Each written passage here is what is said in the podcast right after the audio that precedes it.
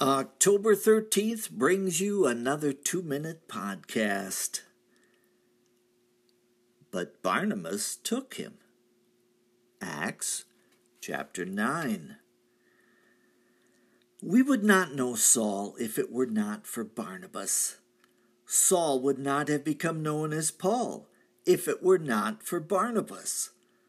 Saul shows up in Jerusalem to a mixed review his testimony was subject to examination, as the majority was still afraid of him. Surely God could save anyone, but why Saul?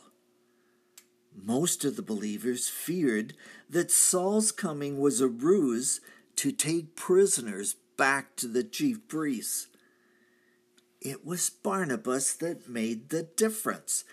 He believed Saul's testimony and brought the new believer to the apostles. Barnabas testified how Saul had met Jesus on the Damascus Road and related that he had also been baptized.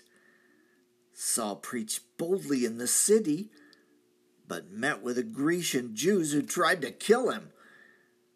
God was not done with Saul, for he was a chosen instrument if the church today has a great sin, it is the lack of people like Barnabas.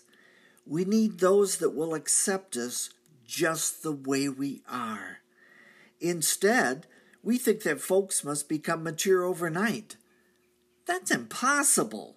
If it takes 10 years for a child to reach the age of 10, then how do we expect a convert to become mature overnight?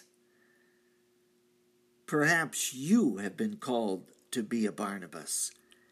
If so, God be praised. That's a two minute podcast. I am Michael Foskey.